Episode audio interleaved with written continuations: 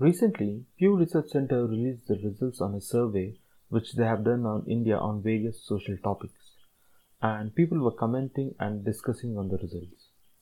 But many of them haven't mentioned the survey results on language, which points out that to be an Indian, you need to speak Hindi, and I thought of sharing my thoughts on Hindi as a national language.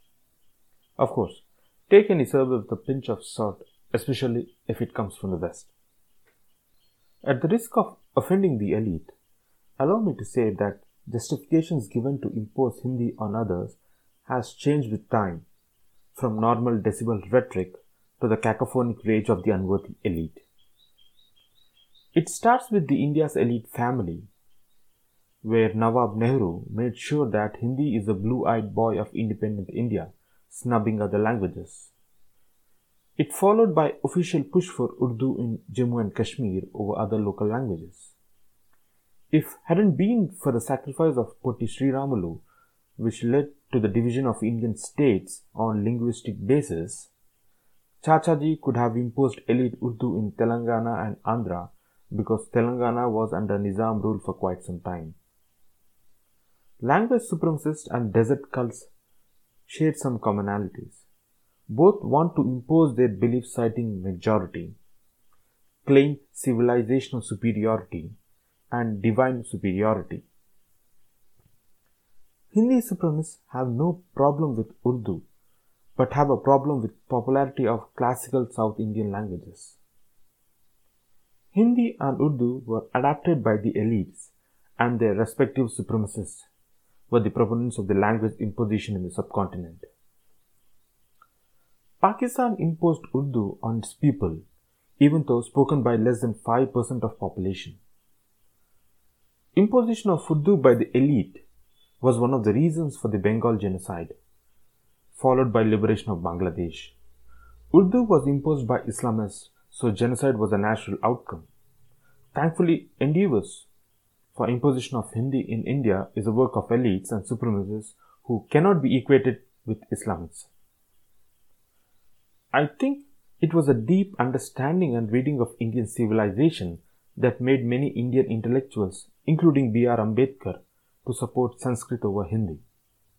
The Jugalbandi of Hindi and Urdu supremacists during British Raj was a testimony to the fact that imposition of these siblings would endanger the ethos and civilization of Bharat. Indian civilization is connected with a thin and veneered framework of Sanatana Dharma. Any attempts to disturb it or to impose one language can lead to the same fate of Roman Empire, the pagans of Europe, and some African civilizations. Left loves homogeneity. A state will find it hard to be totalitarian if homogeneity doesn't exist. Homogeneity is a prerequisite for a state to achieve its totalitarian ambitions. Approval for nanny state needs some kind of approval from its people and moral approvals can happen only in a homogeneous population. Left has a record of implementing their homogeneous dreams.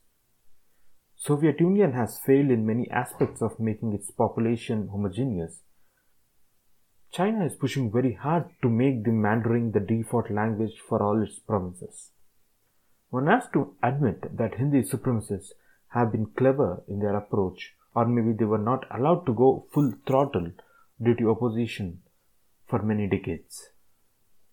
It is not just intellectual dishonesty, but a gimmick to convince the rest of India that Hindi is majority language by clubbing them with Rajasthani, Gujarati, Bhojpuri and other North Indian languages as Hindi.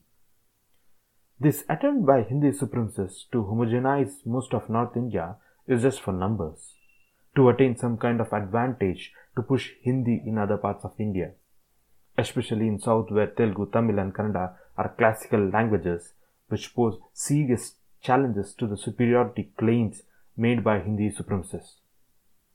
If majority is the criteria, then Hindi supremacists should practice Christianity on Sunday, Islam on Friday, curse idol worshippers every fortnight, and chant death to infidels on every full moon, as Islam and Christianity are majority religions of the world.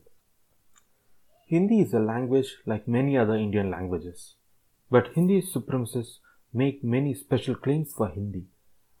All the claims can be debunked with moral, ethical, and rational arguments, and can be proven wrong with historical data. Elites who claim superiority by dancing on the graves of other languages and dialects should admit that the Raj Thackeray's and co gain legitimacy to come with more tantrums. The claim that Hindi has some extra copyrights of Hinduism, Sanatana Dharma, while having incestuous relationship with the supremacists, gives Dravidian fundamentalists more legitimacy to continue with their frivolous actions. The more Hindi supremacists talk about the flimsy argument of link language, the more they expose their internal confessions. Whenever they talk about the inclusiveness of Hindi language over other languages, it acts as a testimony to their inferiority complexes. Dilution of culture and traditions happen with time and changing circumstances, but it can happen rapidly when usage of language is diluted. People who are agitated about Hindi imposition genuinely feel that the preferential treatment given to Hindi has a caliber to dilute their ancient cultures, literature, and traditions. The extraordinary statements made by Hindi supremacists are not backed with extraordinary evidence when it comes to linked language, nationalistic language, Deshbhakti language, uniting language, etc.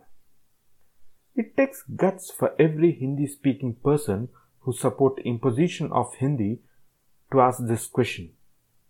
What was the link language of my ancestors before Hindi came into existence, which was adapted, popularized, and pushed by the elite, which resulted in marginalizing and destruction of other North Indian languages? The current generation will be compelled to see their languages as a precious possession when forced to embrace Hindi either by imposition or by intelligent perpetuation. South Indian classical languages evolved and matured organically and survived for a long time. Good or bad, classical languages will not give away without a fight against Hindi imposition, and eventually the rage of the elite might end up like the fate of Bhashmasura.